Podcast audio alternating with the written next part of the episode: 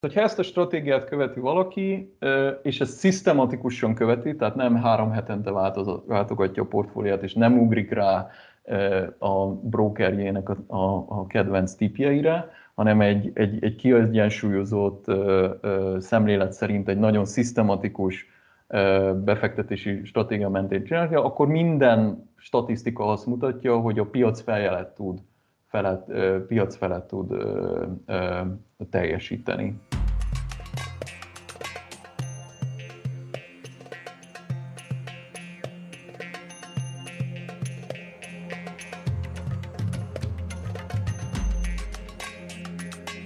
Sziasztok, Faluvégi Balázs vagyok, ez pedig itt a Portfólió részvény rovatának podcastje.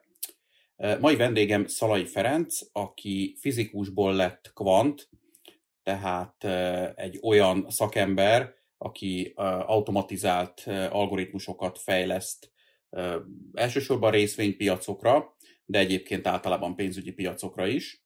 És vele egyrészt arról fogok beszélgetni, hogy hogyan lesz egy fizikusból később pénzügyi szakember, sőt inkább azt mondanám, hogy befektetési szakember, és ezt követően pedig arról fogunk beszélgetni, hogy mi az a faktor investing, hogyan kerestek ezzel akár dollármilliárdokat is nagy intézményi befektetők, hogyan szerzett ez nekik előnyt, és arról is, hogy ez egyre inkább leszivárog a kisebb lakossági ügyfelek részére, és mi az, amire szükség van ahhoz, hogy valaki a faktor investinget a saját hasznára fordítsa.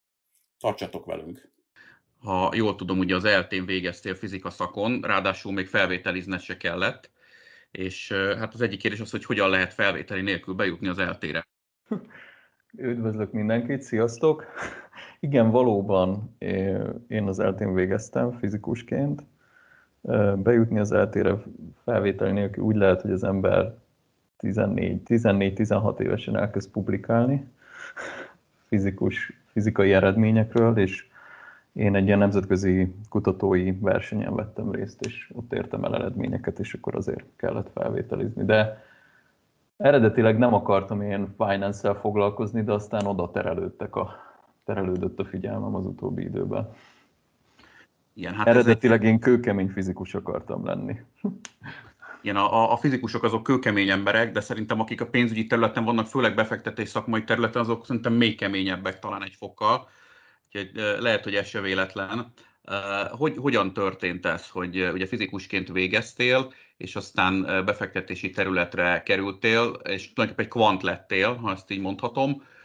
Ez nem feltétlenül olyan nagyon ritka mondjuk angol száz területeken, főleg az Egyesült Államokban, de, de Magyarországon tényleg párját ritkítja, hogy hogyan történt ez, hogy, hogy átsódrottál a másik területre. Hát azért itthon is van egy szép nagy mennyiségű ember, aki ugye az MSCI, Morgan Stanley, illetve ezen a környéken um, nagy mennyiségű kont dolgozik itthon is. Ezeknek egy része fizikus, egy része pedig a, a, az finance oldalról jön ki. Az én esetem az, az kicsit kanyargósabb. Ahogy mondtam, én eredetileg nem ebbe az irányba akartam menni. Én inkább informatikai területről kezdtem ennek az egésznek nekiállni. Én eredetileg um, nagy teljesítményű számítógépes rendszerekkel, elosztott rendszerekkel foglalkoztam. Uh, Számítógéptudományi Kutatóintézetbe, később a Nemzeti Informatikai Infrastruktúra Fejlesztési Intézetekbe, uh, illetve különböző nemzetközi projektekbe, többek között a CERN gyorsítóban is. Az, az volt, hogy minél több adatot, minél gyorsabban fel tudjunk dolgozni innen azért nem nincsen olyan messze az, hogy az adat az nem a gyorsítóból jön, hanem a tőzsdéről, és ugyanúgy idősorokat kell feldolgozni, hát akkor miért ne lehetne az már egy részvény árfolyama. Tehát, hogy azok a matematikai modellek, statisztikus modellek, amiket fizikának egy bizonyos részén használunk, azok meglehetősen jól használhatóak. Mm, finance területen is, úgyhogy ez az oka annak, amiért a fizikusokból sokszor quant lesz, meg az a szemlélet, hogy hogyan, hogyan kell ezekhez a problémákhoz egyáltalán hozzáállni. Az analitikus, erősen kvantitatív szemlélet, ez végül oda vezet, hogy, hogy az ember ezt a területet, vagy ezeket a módszereket használja pénzügyi területen is. Az végül is nem olyan nagy titok, hogy ez a pénz, pénzügyi terület azért jobban fizet, mint egy hardcore fizika terület, főleg kutatói oldalon, főleg Magyarországon. Uh, úgyhogy azért ez is egy erős motiváció. Úgyhogy én, egyébként én 2008 után kezdtem el intenzívebben ezzel, a területtel foglalkozni, egyszerűen azért, mert nem értettem, hogy 2008 az mi az, mi az Isten, hogy történt az, hogy történhetett az, mi volt annak az oka. Ez volt az egyik motiváció, másik motiváció pedig ilyen szilikonvölgyi tapasztalatok, hogy ott szerettünk volna egy befektetési alapot felállítani, ez nem sikerült, és meg akartam érteni, hogy miért nem, és akkor elkezdtem jobban foglalkozni a pénzügyi területtel. És ennek a kettő motivációnak az eredőjeként kötöttem ki öt évvel ezelőtt egy ilyen New Yorki startupnál, amit, amit mostanában csinálunk. Ez milyen befektetési alap lett volna, amit ott a, a Szilícium völgyben összeraktatok volna? Tehát ez startupokkal összefüggésben valami kockázatítőke alap, vagy, vagy értékpapír alap? Milyen, milyen típusú volt? Ez, ez alapvetően egy, a koncepció eredetileg jellemzően VC, tehát seed vagy korai fázisú befektetés, és a cél az az lett volna, hogy európai, azon belül is inkább a közép-kelet-európai cégeknek amerikai befektetéseket és amerikai eh, piacra lépést támogató befektetéseket hozzunk össze. De ez mikor volt, a jó Isten, mikor volt? Ez 2010. Ez nem ma. Igen, hát az, az ebben az összefüggésben, vagy ezen a területen az, az, az valóban elég sok idő. Uh, hogyan kötöttél ki utána a, a, ezt nyilván kimutatom a Navega Strategies-nél, illetőleg magával a Factor investing mikor találkoztál először, és, és mi az, ami, ami megfogott benne? A, ugye a Navega Story az körülbelül 5 évvel ezelőtt indult, egy teljesen véletlenszerű történet. Egy meetupon találkoztam egy másik fizikus sráccal, Agó Datíválával, és ő, ő kért meg, hogy így segítsek neki valami ilyen Pythonos kérdésekbe, és aztán szót-szót követett, és akkor kiderült, hogy ők éppen összeraknak egy ilyen kvantfókuszú mak- makrogazdaság és kvantitatív investment határterületén dolgozó sztorit. Akkor azt mondtam, hogy jó, nézzük meg, hogy tudunk együtt dolgozni. Kiderült, hogy tudunk együtt dolgozni, úgyhogy azóta is együtt dolgozunk ezen a területen. Tehát ez, ez a klasszikus véletlen, tehát hogy az ember véletlenül összefut valaki mással, aki mond neki valami érdekeset nem tudom, meglepő módon ő is, ő is MSCI alul. Így van, a, igen, az ott így van. Emlékszem, tehát, igen. Um, a, a, a, nagyon nagy kérdés az az, hogy, hogy a, sőt, talán indíthatunk innen is, hogy mit gondolsz, hogy a, a, mit gondolsz a factor investingről? Azért nagyon sok dolgot lehet erről olvasni, hogyha valaki kicsit mélyebben belemegy a szakmai dolgokba. Voltak, akik milliárdokat söpörtek ebből össze, dollár milliárdokról beszélek, az EQR hedge fundról elsősorban, ugyanakkor ellentmondó információkat is, is lehet hallani. Te mit gondolsz a factor investingről? Ez egy működő dolog, intézményi szinten működik, retail szinten is működhet. Hol, hol tart most ez a világ? Szerinted van-e, van-e ebbe további fantázia? Nyilván beszélünk erről, és akkor kicsit mélyebben belemegyünk utána, hogy tulajdonképpen mit is jelent ez. Hát igen, de úgy nehéz ugye erről úgy beszélni, hogyha röviden nem beszélünk arról, hogy mit is jelent ez, mert abból kiderül az, hogy van-e értelme egyáltalán. Uh, ugye a factor investing összességében nem egy nagy varázslat, tulajdonképpen arról van szó, hogy uh, vannak tradicionális uh, risk prémiumok a piacon. Ugye ilyen klasszikus risk prémium a nagy kapitalizációjú versus kis kapitalizációjú cégeknek a várható e, jövedelmezősége közötti különbség. Ilyen nagyon klassz, még klasszikusabb terület talán a value investing, tehát a, a, az az elképzelés, hogy, hogy egy alacsonyan értékelt cég bármilyen értékelési szempont szerint, e, vagy a legnépszerűbb értékelési szempontok szerint egy alulértékelt cégnek a várható e, jövedelmezősége jobb, mint egy felülértékelt cégé.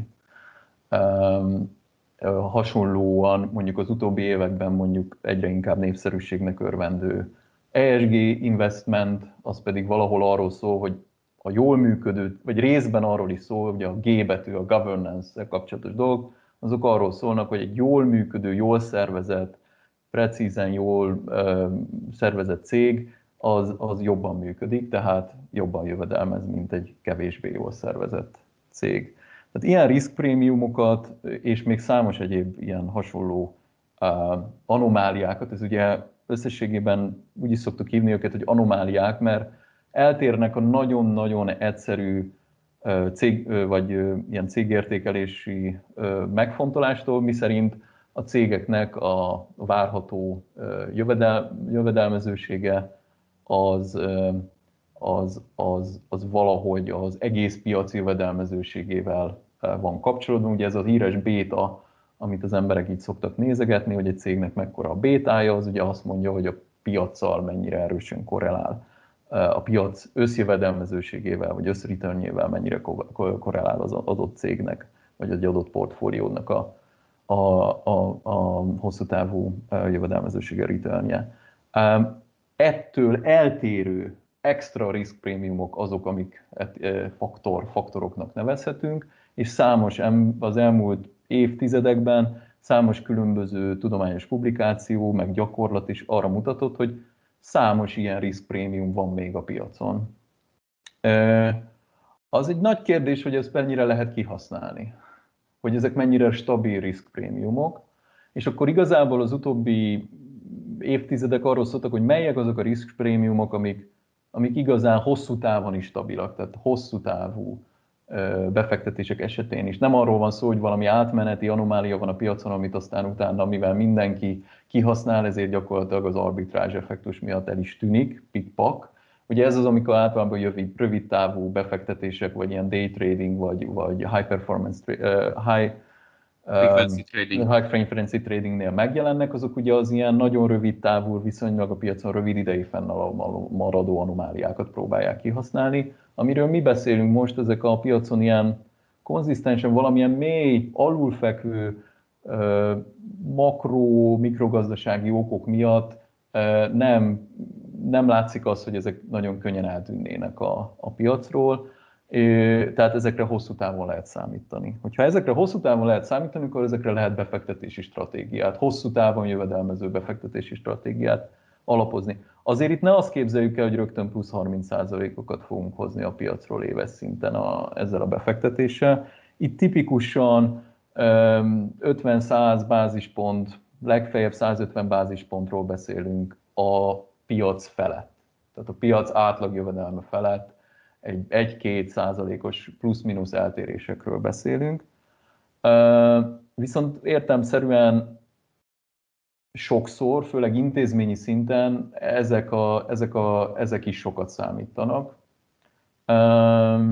hiszen a legnagyobb intézményi befektetőknek vannak bizonyos jövedelmezőségi elvárásai, és azt nem, a piac nem mindig tudja teljesíteni az utóbbi időben az alacsony kötvény megtérülések miatt, meg különösen nagy nyomás nehezedett az intézményi befektetőkre a tekintetben, hogy olyan forrásokat találjanak, amik túlmutatnak a, az általános befektetéseken, befektetési az, megtérüléseken. Az, az világos, hogy, a, hogy az intézményi befektetőknek, tehát hogy egy befektetési alapnál fel tud mutatni akkor tényleg másfél százaléknyi pluszt, akkor annak már óriási jelentősége is lehet de uh, nyilván a, a hallgatók arra uh, a leginkább kíváncsiak, hogy akkor hogy lehet ebből milliárdossá válni, mint ahogy például Cliff Esnesnek is sikerült. Hát, úgy és lehet rá még külön kitérünk, de ő az egyik legsikeresebb hedge fund vezér, és uh, ugye az EQR az, az azt hiszem, hogy talán a világ harmadik legnagyobb hedge fundja jelen pillanatban is. Tehát vala, valamilyen módon ebből nagyon sok pénzt csinált, hogyha viszonylag kis különbséget tudott megtalálni a piacon. Tehát vajon mi lehet annak a, az oka, hogy ő, hogy ő ennyire sok pénzt össze tudott gerebjézni ebből? Hát, hogyha van, van két-háromszáz milliárd dollárnyi asszeted, és azon elszámolsz egy százaléknyi, egy százaléknyi fit, akkor az egy milliárd dollár évente, vagy három milliárd dollár évente. Ezt csinálod 15 éven keresztül, akkor az így szép nagy szám. Tehát, yeah. hogy a, a, a, az ilyen kvantitatív hedge ugye kétféle kvantitatív hedge fund van, vagy kétféle kvantitatív hedge fund megközelítés van. Ugye van az aktív management, amikor, amikor ugye alapvetően aktív management az az az ígéret, hogy még ezen a klasszikus risk felül is tudunk neked okos, megoldásokon még többet hozni. Nyilván itt már azért így belefutunk ebbe a klasszikus ígéretbe, hogy 30% per hó, és akkor azt senki nem hiszik el. de, de, de vannak az aktív menedzsmentnek olyan aspektusai, amik erre a gondolatra épülnek, de még többet próbálnak kihozni. Vannak ez az ígéret, és hát van a passzív megközelítés, ami azt mondja, hogy ezt kihozzuk neked, viszont ez nagyon olcsó, nagyon alacsony fee mellett. Ugye a BlackRock, Vanguard ilyen befektetési alapokat kínál, ott egyértelműen az a koncepció, hogy legyen trillió dollár, amit meg kell menedzselünk, ugye BlackRocknál 6, Vanguardnál most már 4 trillió dollár az asset under management. Ennek nagy része az klasszikus befektetési alapok, amik simán a marketbe, vagy egyes market indexekbe fektetnek, de vannak ezeknek egy jelentős része ma már valamilyen faktor irányú befektetés, tehát large cap growth, small cap value, és így tovább valamilyen faktorok kombinációjára fókuszáló befektetési alap. Itt a volume, tehát ha van egy trillió dollárod, és 5 bázispontot leszedsz belőle, akkor azok is szép milliárd dollárok csöpögnek a, a fíkből össze. Aktív menedzsmentnél pedig nagyobb fíket kérnek el. Hogy ez mennyire indokolt, vagy mennyire nem, az egy nagyon érdekes és hosszú-hosszú beszélgetés, hogy mennyire indokolt az aktív menedzsmentnek ez a magas ára, hogy valóban tud-e annyival többet hozni a piacon. A tapasztalat az, hogy minél több pénzt kezelünk, annál kevésbé. Kevés pénzzel lehet sok nagy megtérülést csinálni.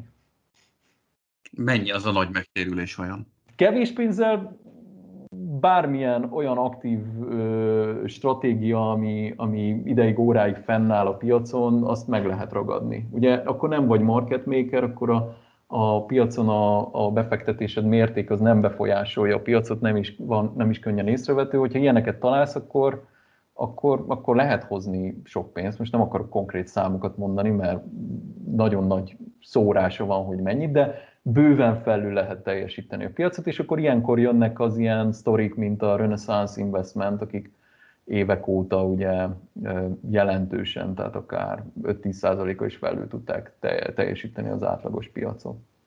A, a James Simons féle Így van. alapról beszélsz, igen, igen, igen. Hát, sőt, a saját alapjuk, ami már nem is tudom, 20 éve zárva van, azt jól tudom, akkor, akkor még ennél, ennél is, ugye a nyílt alap az kb. ennyivel teljesíti túl a piacot, a saját alapjuk az pedig, pedig egészen elképesztő mértékben. Úgyhogy ő így lett Igen. aztán a világ egyik leggazdagabb embere. Hozzá kell is... tenni, hogy az utóbbi 5-6 évben ők sem annyira klasszikus quant, hanem sokkal inkább ez a liquidity provider, high frequency tradinget tolnak. Tehát ami gyakorlatilag nem is ö, ilyen fundamentális anomáliák kihasználása, hanem egyszerűen csak egy ilyen, sok szempontból egy ilyen, egy ilyen technológiai tény, hogy hogy gyorsabban kapunk meg adatot, tehát ugye ezt szokták ilyen latency arbitrage-nak hívni, hogy igen. hozzánk hamarabb jut el az adat, mint bárki máshoz. Igen, igen, igen. Egyébként ő is, ő is matematikusként végzett, talán még kódfejtő is volt, ha jól emlékszem, a vietnámi háború idején, és akkor ő is áttévett a befektetési területre, és ez nagyon-nagyon bejött neki. Tehát ez, ez is egy nagyon hasonló történet ebből a szempontból hogyha én most egy kibefektető vagyok, és hallom ezt a beszélgetést, de még nem nagyon hallottam a faktor investingről, akkor lehet nekem az a benyomásom, hogy hát ez tök egyszerű, akkor minden pénzemet toljam be, teszem azt alacsony pépere részvényekbe, vagy, vagy ö, ö, alacsony kapitalizáció részvényekbe, és akkor nagyon sok pénzt fogok keresni. De feltételezem, hogy azért ez nem ilyen egyszerű, és valószínűleg nem. a hallgató is sejti. Nem, nem, valóban nem ilyen egyszerű. Ugye alapvetően ez a kvantitatív megközelítés az arról szól, hogy valamilyen módszerekkel megpróbáljuk megbecsülni azt, hogy a befektetőnek mi a kockázatvállalási hajlandósága, hol helyezkedik el a kockázatvállalásában. Ezt most leszámítva a klasszikus ilyen MIFID kérdőíveket, amiben ilyen egészen furcsa kérdéseket teszünk fel a, a, a, az embereknek, a legegyszerűbb proxy erre az, hogy megkérdezzük, hogy hány éves mert az életkor az nagyjából az befolyásolja, hogy mi az az idő intervallum, mi az a befektetési horizont, amin keresztül befektetésben egyáltalán gondolkozhatunk. Egy fiatal befektető számára hosszabb idő van kivárni a market ingadozásokat, egy, egy, egy nyugdíj előtt lévő befektető számára már inkább biztosra hajtunk. És akkor az az alap megközelítés, hogy az a befektető, aki fiatal, ő olyan befektetéseket vállaljon, ami a gazdasági növekedésre érzékeny. Az a befektető, aki pedig idős, az meg olyan, olyan befektetést vállaljon, ami meg hedgeli a, a tehát gyakorlatilag nem érzékeny, vagy kevésbé érzékeny sokkokra, gazdasági sokkokra kevésbé érzékeny befektetést vállaljon, hiszen az ő esetében mondjuk, hogyha nyugdíj jelölt állsz és 2008 jön, akkor az szívás. Tehát olyan, olyan portfóliót szeretnél, ami 2008-ban jóval kevésbé zuhan be, mint a piac átlagban. Míg egy, míg egy ö, ö, fiatal befektető egy 2008-at át tud vészelni, tehát van ideje kivárni, míg a piac visszajön. Ugye ezt láttuk, hogy 2008 után volt egy nagy, nagy visszajövetet, de ez majdnem minden nagy gazdasági sok után megfigyelhető, hogy aztán van egy visszarendeződés. És akkor ezekből adódó prémiumokat hosszú idő alatt meg lehet keresni, egy, egy fiatal befektetőnek van ideje arra, hogy ezt, ezt így kiszedje a piacból, egy idősebb befektetőnek már nincs ideje arra. Ez aztán meghatározza, hogy ő ezekben a faktorokban milyen kitettséget szeretne magának. Tehát ez azt jelenti, hogy mondjuk egy fiatal befektető a, fel tud venni olyan befektetési kockázatokat, amik mondjuk egy small cap growth, tehát mondjuk az éppen piacra lépő fiatal tech cégek. Ez nem azt jelenti, hogy azt mondom, hogy ilyen részvényeket kell venni, mert nem egyedi részvényeket vásárolunk, hanem olyan portfóliókat, amik ö, olyan portfóliókat vásárolunk az általános piac mellett egy picit még. Tehát tulajdonképpen a klasszikus portfóliónk, ami azt mondaná, hogy piaci kapitalizáció alapján sorba rendezzük a cégeket, és akkor megvesszük a teljes piacot olyan súlyozással, ami a piaci kapitalizáció szerint van. Ugye ez lenne az, amikor befektetünk a marketbe, ez lenne az a portfólió. Ilyen portfólió, mondjuk egy S&P 500 az egy ilyen portfólió körülbelül, mondjuk az amerikai piacon. Vagy a DAX, ugye ilyen, ilyen port, DAX 50 az ilyen portfólió Európában. Vagy a BUX az ilyen lenne Magyarországon, bár Magyarországon piaci, eh, hogy is mondjam, ilyen listáról beszélni nem nagyon lehet, mert az kb. öt részvény, az meghatározza az egész eh, magyar piacot. Um, de például, hogyha így nézzük, akkor Magyarország egész Európa szempontjából ez egy small cap prémiumot fizet ki. Tehát ha belegondolsz, hogy Magyarországon a piaci kapitalizációja cégeknek az összehasonlítva az európai cégek átlagos piaci kapitalizációhoz képest jóval alacsonyabb. Tehát ez azt jelenti, hogy a magyar piacnak egy small cap prémiumot ki kell tudnia termelni egész európai viszonylatban. És ez valójában meg is jelenik, hogyha az ember alaposan nézi, hogy a magyar piac relatíve hogy teljesít az európaihoz képest, akkor jellemzően az a túl, az a felül teljesítmény, amire így szoktunk büszkék lenni, az jellemzőben ebből az extra riskből jön, ami a magyar piacnak ez a small cap riskje. Tehát attól függ, hogy honnan nézzük. Ez azt jelenti, hogy a, hogyha mondjuk az, valaki egy OTP-t vagy egy MOLT vesz, amit azért uh, európai szinten sem lehetne small cap-nek nevezni, náluk is megvan ez a risk azért, mert a magyar piacra ez jellemző, Nem, ők, vagy ők hogyha vele, őket levonjuk ebből a képből, őket levonjuk ebből. Őket, őket levonjuk ebből, mert ők beilleszkednek a, az európai mondjuk mid, mid, mid cap, large cap dologba, de a minden maradék de hát ezért van az, hogy ha a buxot veszed, akkor kb. abban ugye mi van benne, vagy hát mondjuk az, az európai szintű részvényportfóliókban Magyarországról 3-5 céget szoktak belevenni. MOL, OTP, Richter, ki van még? A Telekom talán. Talán néha benne van, néha nem Telekom. Szóval ez mindig változó. De ők vannak általában ezekben a részvénypakettekben, amikor azt mondjuk, hogy az európai részvénypiacot akarom megvenni, akkor azokban ez a pár benne van. Minden más az ez alatt van, tehát ők nekik, ha nem, ha nem tudnak hozni small cap prémiumot, akkor nem, akkor nem lesznek érdekes részvények, és akkor ugye beindul egy ilyen piaci folyamat.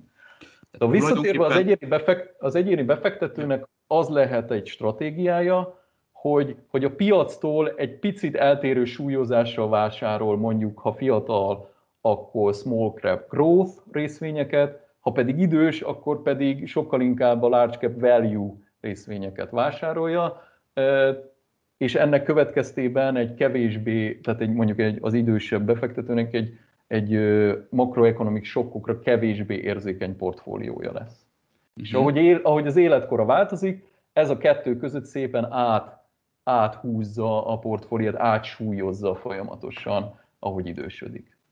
Tehát tulajdonképpen te azt mondod, hogy ha most valaki például 30 éves, akkor, és nyilván a magyar piac, ugye, ahogy mondtad, és ez finoman szóval se tökéletes példa, de akkor vegyen kisebb részvényeket most nagyobb súlyban, tehát mint amely a Buxon belül van, vagy akár így egy teljes piacot nézzünk, tehát több Masterplast, Alteo, most semmiképpen sem konkrét tanácsot adunk, csak hogy mondjak néhány példát, nagyságú, Panergy nagyságú részvényekből nagyobb súlya legyen, legyen kevesebb OTP és MOL, és aztán ahogy egyre idősebb lesz, ezekbe a cégekbe egy kicsit forgassa át a, a tőkéjét, és akkor magasabb hozamot fog jó eséllyel elérni nyugdíjas korára, meg sokkal magasabb nyugdíja lesz, mint hogyha, hogyha egyébként simán csak az piacot venné. Ha jól így értem, van. akkor erre gondolsz. Így van, így van. Tehát, hogyha ezt a stratégiát követi valaki, és ezt szisztematikusan követi, tehát nem három hetente váltogatja a portfóliát, és nem ugrik rá a brokerjének a, a, a kedvenc tipjeire, hanem egy, egy, egy kiegyensúlyozott szemlélet szerint egy nagyon szisztematikus befektetési stratégia mentén csinálja, akkor minden statisztika azt mutatja, hogy a piac feljelet tud, felett, piac felett tud teljesíteni a, a jövedelme, az összjövedelme, tehát az egész élettartam alatt összeszedett jövedelme akár jelentősen is eltérhet a, a market által adottól. Ugye, mert gyakorlatilag az történik, hogy a végén hedgeljük a riskeket, az elején meg felvesszük, akkor meg van időnk megvárni. Úgyhogy nagyjából ez a logika. De ezt legegyszerűbb egy ilyen stratégiát úgy megvalósítani. Ugye az egyik nagyon jó megoldás lenne, hogyha mindenki számára olcsó elérhető robo-advisorok lennének, hiszen Amerikában a robo-advisorok körülbelül ezt az alapstratégiát ígérik a portfóliójukba, és vagy, ha ez nem elérhető valakik számára, akkor olyan olcsó ETF-eket vásároljanak, amik eleve már magukban foglalják ezt a kitettséget mondjuk európai vagy amerikai szinten. És a, az a lényeg, hogy olcsó ETF-eket vegyenek, mert a fík azok nem eszik meg azt az extrát, ami, amit ebből az egész stratégiából ki lehet hozni. Ilyen, ilyen robo mi is fejlesztettünk együtt, és akárhányszor elmentünk tárgyalni, majdnem mindig följött az a kérdés, gyakran még intézményi oldalról se ismerték a faktor investinget. Annak ellenére, hogy nem ördöngösségről van szó. És a legtöbbször ugye az a kérdés merült föl, hogy de hát oké, hát hogyha ez, a, ez az anomália fennáll, a, a, akár a value alapon, akár, akár size alapon, akár quality alapon, és majd még lesz egy faktor, amiről külön szeretnék is beszélni, hogyha ez fönnáll, akkor hogy lehet, hogy ez nem tűnik el? Tehát, hogyha ezt már ilyen sokan ismerik, hogyha már a BlackRock is ezzel foglalkozik, aki ugye a világ legnagyobb vagyonkezelője, akkor, akkor hogy lehet, hogy, hogy az árak nem egyenlítik ki egymást, hogy nem kerül be az árazásba ez a, ez a prémium? Uh, és, és uh, hát erre szerintem a hallgatók is nagyon kíváncsiak, hogy, hogy mi lehet az oka annak, hogy ez, ez nem tűnt el eddig, és, és vajon el fog-e tűnni a jövőbe, és ha nem, akkor vajon miért nem fog eltűnni? Hát erre két, két megközelítés van. Ugye ugye intellektuálisan nehéz olyan állítást mondani, hogy ez biztosan, ilyen dolog biztosan nem fog történni. Tehát én sem lennék ilyen bátor, hogy ilyen dolgot nem teszünk. Ha csak pusztán adatelemzési, tehát ilyen data mining megközelítésből nézzük, akkor ezek az anomáliák stabilan az elmúlt 100-150 évben fennállnak az, az amerikai, tehát az, e, a nyugati piacokon, és minden elemzés azt mutatja, hogy ez minden piacon körülbelül ugyanolyan mértékben fennáll, közép-kelet-európai elemzést is lehetett látni már ilyen, ilyen faktoranomáliákról, európai szintűt is, ázsiait is, tehát hogy minden piacon jellemzően ezek fennállnak, tehát pusztán, ha csak ad, megfigyel, tehát hogy pusztán csak megfigyeljük a piacot elég hosszú ideig, és azt látjuk, hogy ez így van, akkor körülbelül az a logika, mint hogyha a nap mindig felkel és mindig lemegy, akkor valószínűleg ez már így marad. Garantálni senki nem tudja.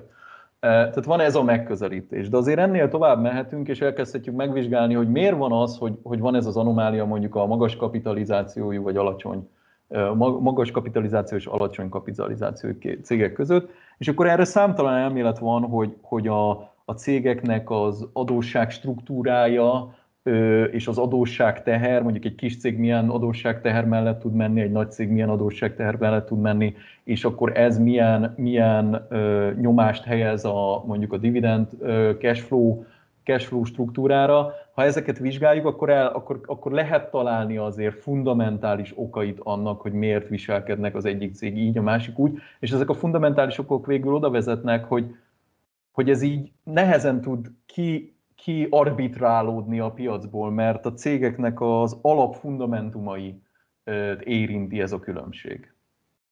Tehát nem, a, nem azért, mert, mert itt valami piaci ügyeskedés megy. Vannak olyan, vannak olyan, amire rá akarsz kérdezni a Momentumra, igen, a híres igen. Momentum faktorra, ott már sokkal jobban felmerül az a kérdés, hogy ezt ki lehet-e arbitrálni a piacból, vagy mondok egy, van, van számtalan olyan, olyan rövid távon, tehát mondjuk ilyen kvantitatív hedgefondok által használt megoldás, hogy valamilyen, valamilyen metrika szerint sorba rendezed a cégeket a piacon, és azt mondod, hogy a, a valamilyen metrika szerint sorbarendezésnek a ból összeállítasz egy úgynevezett long-short portfóliót, azaz a sorrend alján lévő 20%-ot azt mondjuk sortolod, a, a, a lista tetején lévő 20%-ot abból meg egy long pozíciót veszel fel, és akkor ez egy ilyen market neutrális long short portfólióból próbálsz összerakni valamit.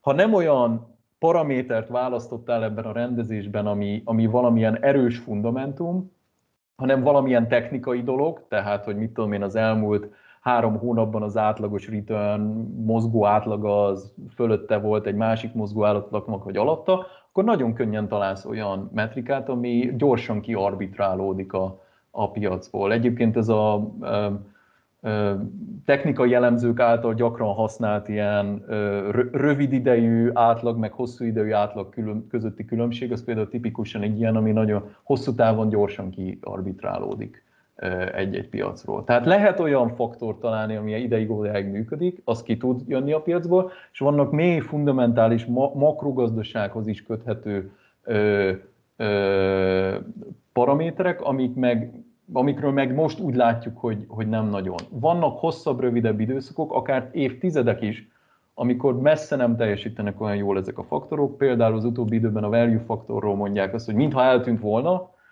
Hát, hogyha alaposan megnézzük, hogy mi történik a piacon, akkor azt látjuk, hogy nem tűnt az el, csak ugye a value factorban mindig benne van az, hogy oké, okay, de mi a valuation, amit használunk. Tehát, hogy most a book to market ratio az valójában egy jó valuation egy cégeknek. Akkor kiderül, hogy nem biztos, hogy a book to market ratio a legjobb, hanem valamilyen kombinációja a book to marketnak, mondjuk enterprise value to EBITDA, price per dividend, price per earning, és ezeknek valamilyen kombinációja, ez egy jó értékelés és akkor már hirtelen a value factor újra megjelenik. Lehet ennek az azok a value factor uh, alul, alul teljesítésének, fogalmazzunk így, hogy uh, hát azért nagyon sok pénzt öntöttek az elmúlt időszakban a piacokra, és ezek a, a nagyon sok pénz viszonylag tapasztalatlan befektetők kezében kötött ki, vagy nagyon sok az ETF is egyébként és ezek inkább növekedési ö, részvényekbe áramlottak ezek a, ezek a pénzek, és egy kicsit figyelmen kívül hagyta a value dolgot, ami viszont vissza fog köszönni, és valahol többszörösen meg fogja hálálni, amikor már nem a növekedési részvények mennek, mint hogy most is van egy kis rotáció már a piacokon. Tehát lehet, hogy csak átmenetileg tűnt el egy ilyen, tulajdonképpen egy bizonyos szempontból exogén hatásra, tehát hogy, hogy monetáris oldalról, de egy fiskális oldalról is nagyon sok pénz zúdult a piacokra. Lehet ez ennek a hátterében? Hát a value faktor az nagyon erősen growth szenzitív, tehát hogyha a makrogazdaságban van ö, növekedés, akkor a value faktor jól teljesít, hogyha nincs, akkor nem. Na most, hogyha végig gondoljuk... Az elmúlt nem... egy évben nem nagyon volt, és most valószínűleg el fog indulni, de a kérdés, hogy ezt, hogy ezt beáraszták-e, vagy nem? Ö, hát az a kérdés, hogy a jövő, jövő, jövő mi, mi, a, mi, a, mi a szenárió a fejünkben azzal kapcsolatban, hogy mondjuk a világgazdaság növekedési üteme a, jövő, a következő 5-10 évben hogy alakul. Ha az a szenáriónk, ha azt gondoljuk, hogy visszatérünk egy régi növekedési pályára, tehát ugye a világgazdaságnak van egy ilyen át, egy hosszú ideig azt gondoltuk, hogy a világ az így nő, világ GDP-je nő 3%-ot évente átlagosan. Azért ez alatt vagyunk az utóbbi időben, Kína is, meg hát a sokkok 2008, akkor most a Covid, elég, az elmúlt 15-20 évben elég jelentős sokkok voltak, tehát hogyha ezeknek a sokkoknak a hatásait összeadjuk, akkor a világgazdaság messze nem nő olyan gyorsan, mint ahogy korábban nőtt. Ennek ára van. A kérdés az az, hogy ez a, ez a pálya, ez most akkor már így marad, vagy visszatérünk a régihez. Azok, akik arra fogadnak, hogy visszatérünk a korábbi növekedési pályára, azok arra fogadnak, hogy, hogy tehát azok lényegében arra fogadnak, hogy a, hogy a growth sensitive faktorok visszatérnek a régi teljesítő képességükre. Ha, ha arra fogadunk, hogy ez így marad, akkor itt maradunk, ahol most vagyunk. Tehát, hogy ez, hogy az, aztán, hogy ki tudja eldönteni, hogy mi lesz, mi elsősorban a Navegában szenárió elemzéssel foglalkozunk, tehát meg tudjuk mondani, hogy ha, ha neked, tehát például egy nagy befektetési nyugdíj alap vagy, és neked van elképzelésed erről, tehát a te makrogazdasági előrejelzéseid, világod, az azt mondja, hogy már pedig vissza kell, vissza, minden jel arra mutat, hogy visszatérünk, és itt nem a következő negyed évről beszélek, hanem a következő tíz évről.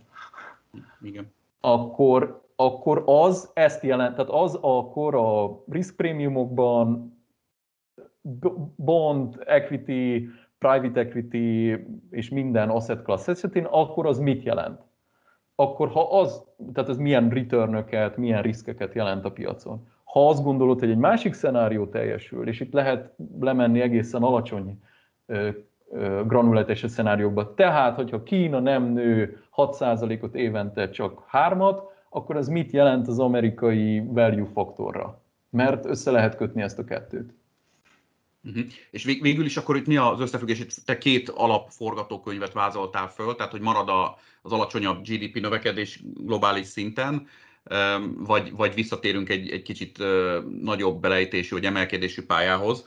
Tehát melyik az, ami akkor a jobb a value szempontból, ami most ugye az elmúlt években egy kicsit eltűnni Hát ha, visszat, ha, ha, ha, ha, újra van növekedés, ha újra van növekedés, akkor, akkor minden jobb, akkor minden growth szenzitív dolog elkezd, mivel hogy szenzitív a növekedésre, azaz, hogyha növekedés van, akkor ő jobban teljesít. Tehát minden olyan faktor, ami growth szenzitív, ilyen a size, a value, és hát a maga a market is, azok jobban teljesítenek egy növekvő gazdaságban. Akik alacsonyabban teljesítenek, egyébként pont az ESG lesz az, tehát egy növekvő gazdaságban a quality-val kapcsolatos faktorok, azok, azok alacsonyabb, a market alatt fognak teljesíteni.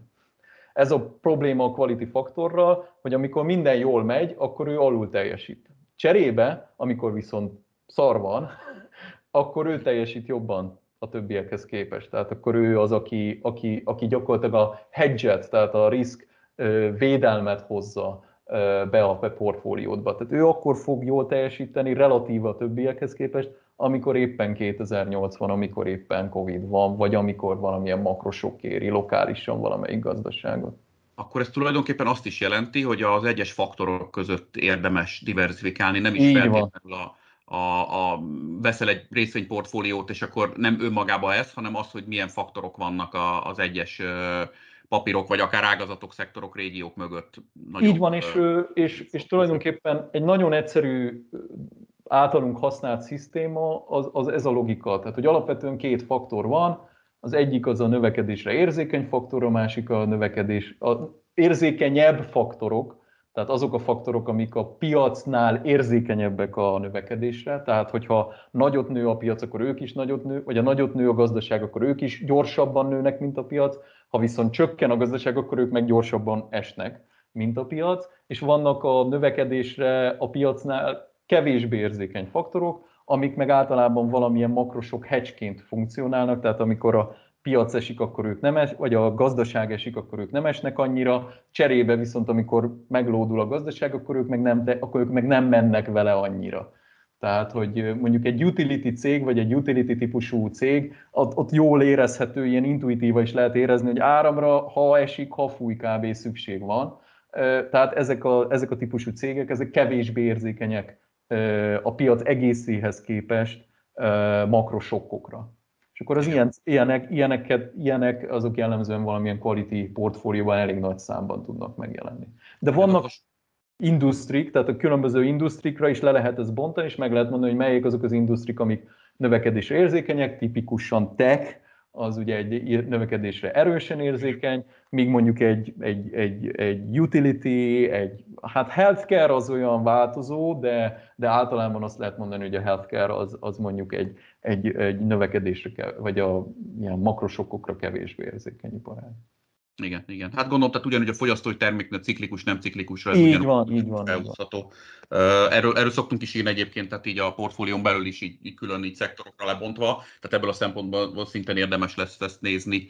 Jó, hát akkor én, én szeretnék kitérni arra, arra a faktor, ami én magam a leg, legkíváncsibb vagyok most jelen pillanatban, ez a, ez a momentum faktor, ami egy kicsit így a, jól tudom, a lendületre vonatkozik vagyis arra, hogy egy adott részvény, ha egyébként is már jól teljesített egy adott időtávon, akkor valószínűleg felül teljesítő is marad, és nyilván itt is ugyanerről van szó, hogy nagyon sok részvényt kell venni, és a differenciálni a között kell, hogy a legjobbakat vesszük meg, és a legalacsonyabbakat szúlyozzuk alul, vagy, vagy akár sortoljuk is, ahogy mondtad, hogy, hogy vannak ilyen market neutrál stratégiák. Hogy mit gondolsz erről a momentum faktorról? Működött ez?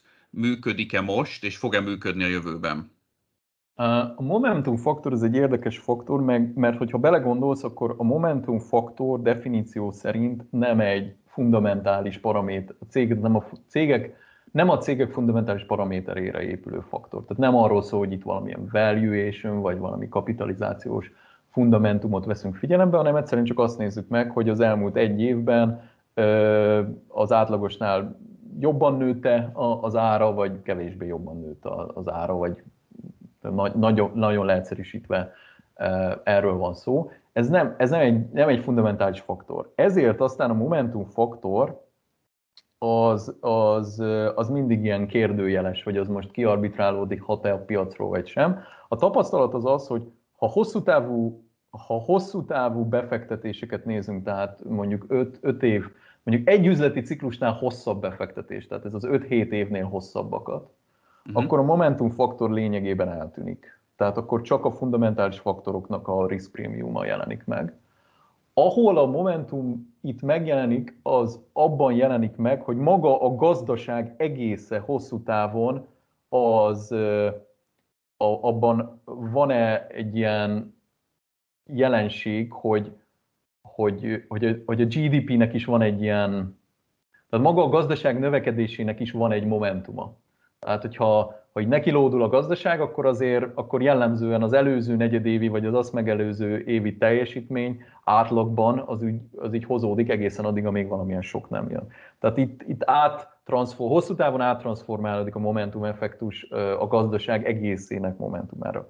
Rövid távon, tehát mondjuk három év alatt már lehet momentum hatásról beszélni, mert a, mert a három év alatt a, a részvényeknek ez az ilyen idioszinkratikus hatása, tehát ami abból adódik, hogy egy részvény árát nem csak az határozza meg, hogy milyen fundamentumokkal rendelkezik, hanem a piacnak mindenféle egyéb véletlenszerű működése. Ott sokkal inkább erős ez az effektus, tehát mondjuk ilyen középtávon, és nyilván van egy csomó momentum hatás, ami meg rövid távon érvényesül, de azzal, azzal most nem foglalkozunk.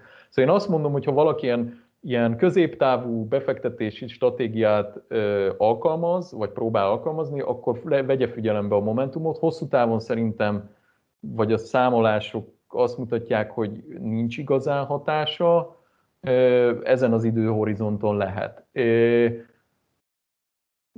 Vannak olyan ETF-ek, amik, amik kifejezetten erre mennek, azt, azt tudni kell, hogy egy, egy Momentum stratégiát jól implement, tehát a Momentum stratégia az egy tipikus olyan, hogy nagyon jól fest papíron, meg nagyon jól fest így elméletileg, de, de effektíve ténylegesen implementálni nagy mennyiségű részvényel marha nehéz, sokszor nagyon költséges, ezért, ezért óvatosnak kell lenni abban, hogy egy tisztán Momentum stratégiára felépített ETF az valójában mennyire tudja hozni azt az ígéretet, amit, amit, amit ez a stratégiában legalább elméletileg benne van, de van egy-két provider, aki ezt jól csinálja, globálisan diversifikált momentum stratégiával, de azt látni kell, hogy ebben jellemzően nincsenek nagy pénzek, ez megint visszatérek arra, amit előbb mondtam, hogy extra pénz kevés pénzzel lehet csinálni, tehát hogy valahogy a piac így kompenzálja magát, hogy sok pénzzel nem lehet sok pénzt csinálni a piacon. Már hozam, hozam tehát hozam, sok pénzzel nem lehet nagy hozamot csinálni, kevés pénzzel lehet jóval nagyobb hozamokat csinálni. Um, a, ha jól értem, hogy azt mondod, hogy ennek nagy költségei vannak itt. A költségek alatt uh, mire gondolsz? Tranzakciós, a tranzakciós költségekre? Uh, és mi van akkor, hogyha van egy fiatal befektető, aki azt mondja, hogy akkor én egy, nem is tudom, egy Robin Hood appal, ahol, ahol uh, nyilván idézőjelben ezt most látni nem lehet látni, de, de uh, mutatom, hogy uh, költségmentesen tud kereskedni, és akkor azt mondja, hogy oké, okay, akkor én Momentum alapon uh, veszek részvényeket, és akkor, akkor ezzel akarok sok pénzt keresni, és ráadásul a költségekre se kell gondolnom. Hogy akkor hajrá. ő vajon jól teszi ezt, hogyha, ha ezt csinálja. Mondjuk hát hajrá. Ha, hajrá, ha tudja, és konzekvensen végig tudja hajtani, akkor, akkor, akkor meg tudja nyerni rajta azt, amit kell. A, azt, ha mindenki, tehát ez, ez megint az a klasszikus sztori, ha mindenki ezt csinálna, akkor, akkor, akkor, az, akkor, akkor valószínűleg a piacról ez, tehát rövid távon biztosan, el, vagy középtávnál hosszabban biztosan eltűnik ez az anomália, vagy legalábbis minden azt mutatja, hogy ez az anomália ez eltűnik középtávon, ami arra indikáció, hogy, hogy egy idő után nem éri meg ez a stratégia. Honnan tudod fölismerni azt, hogy már nem éri meg ez a stratégiát? Valaki hát- elkezdte venni a növekedési részvényeket, vagy mondjuk Momentum alapon pláne növekedési részvényeket, és látja, hogy ami megy, azt veszi még inkább, Azért megint egy másik kérdés, hogy tényleg ezt implementálni sok részvényen, valójában mit jelent a Momentum, az mit jelent, és erre nyilván nem tudunk kitérni, de hol jön el az a pont, ahol ő azt gondolja, hogy gondolhatja, hogy hoppá, akkor, akkor, akkor itt kiegyenlítődtek a dolgok, és én már nem fogom tudni a Momentum hatást kihasználni. Honnan fogja ő ezt fölismerni? Vannak, vannak azért erre metrikák, amiket lehet nézni egy ilyen, ilyen stratégiánál, hogy, hogy turnover-től kezdve mindenféle alfákon és korrelációs paramétereken keresztül lehet vizsgálni egy, egy ilyen stratégiát, hogy mikor, mikor teljesít jól vagy rosszul, de jellemzően nem így szokott ez, nem így szokott ez kiderülni. Úgy szokott kiderülni, hogy jön egy 2008, és, és beszakad minden. Tehát, hogy, hogy, hogy minden, amit addig nyertél, azt elveszíted, mert mondjuk egy ilyen stratégia nagyon érzékeny egy ilyen sokra jóval érzékenyebb egy ilyen stratégia ilyen sokkokra, hiszen az feltételezett, hogy a korábbi növekedés az jön, pont egy sok az ezen ennek tökéletesen ellentmond. Azok, Igen. akik nagyon nőttek, azok szoktak a leginkább bezuhanni. Igen, hát ott, ott van a legnagyobb profit, ott, ott kell leginkább zsebre vágni, stb. Viszont Igen, hát, csak ott pont a momentum stratégiával pont a legnagyobbat veszítve. Igen, igen. igen. Hát Tehát, akkor hogy valójában az fog történni, hogy Bocs, csak azt akarom mondani, hogy valójában nem úgy fog ez történni, hogy hétről hétre azt veszed észre, hogy egyre rosszabb a stratégia, hanem azt veszed észre, hogy öt év jól teljesített, jött egy 2008, és mindent elveszítettél, amit öt év alatt összehoztál. És akkor, ha, ha, ha jól értem, egy kicsit itt, itt skeptikus vagy, és nem látsz te abban semmi realitást, hogy valaki piaci időzítéssel ezt időben fölismerje, és időben kiszálljon. Úgyhogy korábban egy Momentum stratégiát vitt akár évekig. Ö, azt az a hipotézisem, hogy szerencsés emberek mindig vannak, meg szerencsés időzítés is mindig van, és ez a szerencse, ez pedig körülbelül a piacon egyenletesen oszlik el időben. Uh-huh. Tehát mindig lesz olyan, aki, akinek ez éppen összejött. Uh-huh. Az kérdés, hogy szisztematikusan éveken vagy évtizedeken keresztül te ezt ki tudod-e használni, ott már jóval szkeptikusabb vagyok, hogy ezt valaki így ígéri és ez, ez lehetőséget is, tehát hogy ezt a lehetőséget évtizedeken keresztül ki is lehet használni önmagában. Kombinálva más módszerekkel el tudom képzelni, hogy, hogy egy, egy megfelelő hedging stratégiával értelmszerűen return áron, de lehet, lehet kombinálni ezeket, de önmagában nehezen tudom elképzelni, kombinálva más stratégiákkal el tudom képzelni, de hát értelmszerűen akkor valami, valami risk prémiumot fizetünk ezért. Uh-huh. De akkor annál inkább érdemes, ha visszatérünk a beszélgetés korábbi részében lévő példához, hogy ezt 60 évesen ne csináljuk, de 30 évesen, évesen még, még lehet értelme szintén. Így, így van, fiatalon, még fiatalon középtávú, távú, rövidtávú stratégiás esetén még el tudom képzelni, de ez alapos a portfóliótól, meg egy csomó mindentől függ, meg piactól is, hogy melyik piacról beszélünk, meg melyik részvényekről, de ott, ott inkább el tudom képzelni, ahogy időben haladunk előre, a, a legér, legnövekedés stratégiák, a, a, a, a rövidtávú momentum stratégiák, hát azok egyre inkább ki kellene, hogy kerüljenek a portfóliókból. Uh-huh, tök logikus. Um, ha ezt egy retail befektető, tehát egy lakossági befektető akarja csinálni, és tudom, hogy erre a kérdésre nem lehet nagyon egyértelmű választ adni, de hogy lehet-e valami korlátokat megadni, vagy limiteket, vagy, vagy tényleg valami sávot megadni, hogy hol jön el az a pont, ahol azt mondod, hogy, hogy megfelelő mennyiségű papír került be egy-egy faktor portfólióba, most legyen szó, hogy value-ról, quality-ről, size-ról, tehát bárhol, mi az, amire oda kell figyelni, hiszen nyilván két részvényel nincs értelme ezt csinálni, meg öttel sem. De 500-al meg valószínűleg van, azt viszont nagyon nehéz megvalósítani, ha csak valaki nem ETF-eket vesz, de annak megint többletköltsége van. Tehát, ha valaki ezt hát, házilag össze akarja barkácsolni, az, az, az jó ötlete vagy sem, és, és vajon me, mekkora mennyiségre van szükség arra, hogy, hogy ezt jól meg tudja csinálni? Um, hát először is, ugye mihez képes drága egy ETF? ugye a, az, egy, az egy jó kérdés. A világ egy picit itt felbújdult azzal, hogy megjelentek, bár nem Magyarországon, meg jellemzően nem Európában, de mondjuk az Egyesült Államokban megjelentek ezek a Robin Hood típusú zéró költséges brokerage ez, ez, ez érdekes új helyzeteket teremtett. Tehát az egyik ilyen irány, amiben a világ megy, főleg az Egyesült Államokban, az úgynevezett direct indexing, ami, ami azt veti fel, amire te próbálsz utalni, hogy, hogy, hogy valójában nekünk egy portfóliónk van, és azt nem úgy vettük meg, hogy vettünk egy picit az egyik LTF-ből, egy picit a másik LTF-ből, egy picit a harmadik LTF-ből, kiszámoltuk, hogy melyiket milyen arányban kell venni, és akkor így, így vettük meg a portfóliót, hiszen ilyenkor például nagyon sokszor ugyanazt a részt, tehát majdnem minden amerikai részvényportfólióban a top 5 amerikai tech részvény az benne van. Igen. Tehát a marketben is, a large caps-ben is, a, a quality-ban is, mindegyikben benne lesz. Tehát össze lehet rakni olyan portfólió, és akkor ilyenkor nyilván ezek extra kosztot jelentenek, tehát hogy ez nem az optimális megoldás, de még mindig optimálisabb, mint hogyha ezt korábban a saját brokerage accountokon 500 részvényel mi próbálnánk így összevarázsolni. Ezen változtat egy picit ezek a direct indexing providerek, akik azt mondják, hogy mi összerakunk neked egy indexet, és azt vesszük meg, és mivel van uh, ingyenes brokerage, és mivel van uh, fractional share, igen. akkor gyakorlatilag egy nagyon kis összeget, tehát most mondok valamit, pár ezer dollárral is össze tudunk neked rakni egy olyan portfóliót, ami minden ilyen szempontot figyelembe vesz, minden részvény olyan arányban van megvéve, ami neked pont kell, ezeket az arányokat szépen időben úgy változtatjuk, ahogy neked kell, optimalizáljuk a kosztot, optimalizáljuk az adót, és kezelünk neked egy ilyen direkt portfóliót. Szerintem egyébként ez a jövő, tehát hogy ez, ez lesz, most még azért jellemzően nem ez van, ez, ez majd egy picit az ETF világnak alá fog vágni, ez is érzékelhető, de ma, ha ma nekem például az én saját portfólióim, azok úgy néznek ki, hogy hogy nagyon alacsony költség melletti európai, amerikai és ázsiai ETF-ekből van összerakva az a portfólió, ami implementálja azt a faktor súlyozást, ami, amit az én kockázatvállalási hajlandóságomnak megfelelően van kialakítva. Tehát én ezt ki tudtam magamnak számolni, és akkor ennek megfelelően alapítom. Jellemzően egyébként 4-5 ETF-nél nem többből álló portfólióból.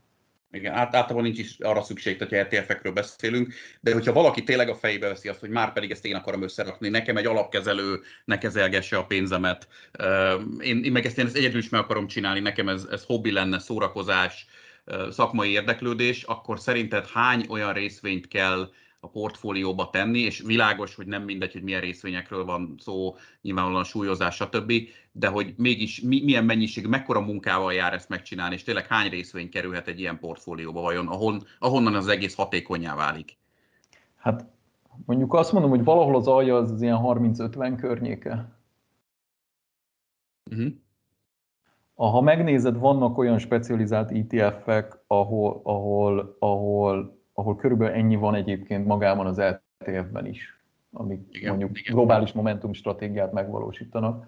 Uh-huh. Nem, tehát ahhoz, hogy 30-50-nel ezt az ember jól csinálja, ahhoz igazán jó kvantérzékkel kell rendelni. Tehát azt tessék kiszámolni. Uh-huh. Tehát azt mondom, hogy akkor tessék elkezdeni számolni, modellt építeni, backtestet csinálni, stb. Tehát csak akkor nyilván minél több a diversifikációs hatás, az, az annál jobb lesz, de ugyanakkor meg a tranzakciós költségek nőnek. Ja, azt mondom, hogy olyan 30-50 környékénél lejjebb nem mennék. de az optimum az, az, az, az azért e fölött van jellemzően. Inkább Igen. 100 ez, ez, ez, nem tűnik azért, azért kezelhetetlennek, de, de hát foglalkozni kell vele. Tehát valahol mindig arra lyukadunk ki a végén, hogy valahol minden prémiumnak meg kell fizetni az árát. Vagy Persze, költségben, időben. Vagy kockázatban, vagy időben. És, és nagyon, erő, drá, nagyon drága a saját portfóliódat kezelni. Igen. A saját idődből. Igen, tehát a, a, az, az idő sem mindegy. De hát ezt meg mindenki eldönt, hogy kinek mi a, mi a fontosabb. Köszönöm szépen a beszélgetést Szalai Ferencnek. Ez a Portfólió részvény rovatának podcastja volt. Remélem, hogy, hogy érdekes volt és hasznos, legalább figyelemfelkeltés szintjén. A podcastet egyébként általában érdemes bekövetni a Spotify-on akár, vagy az Apple Podcasten, és természetesen erre lehetőség van a Soundcloud-on is. Sziasztok!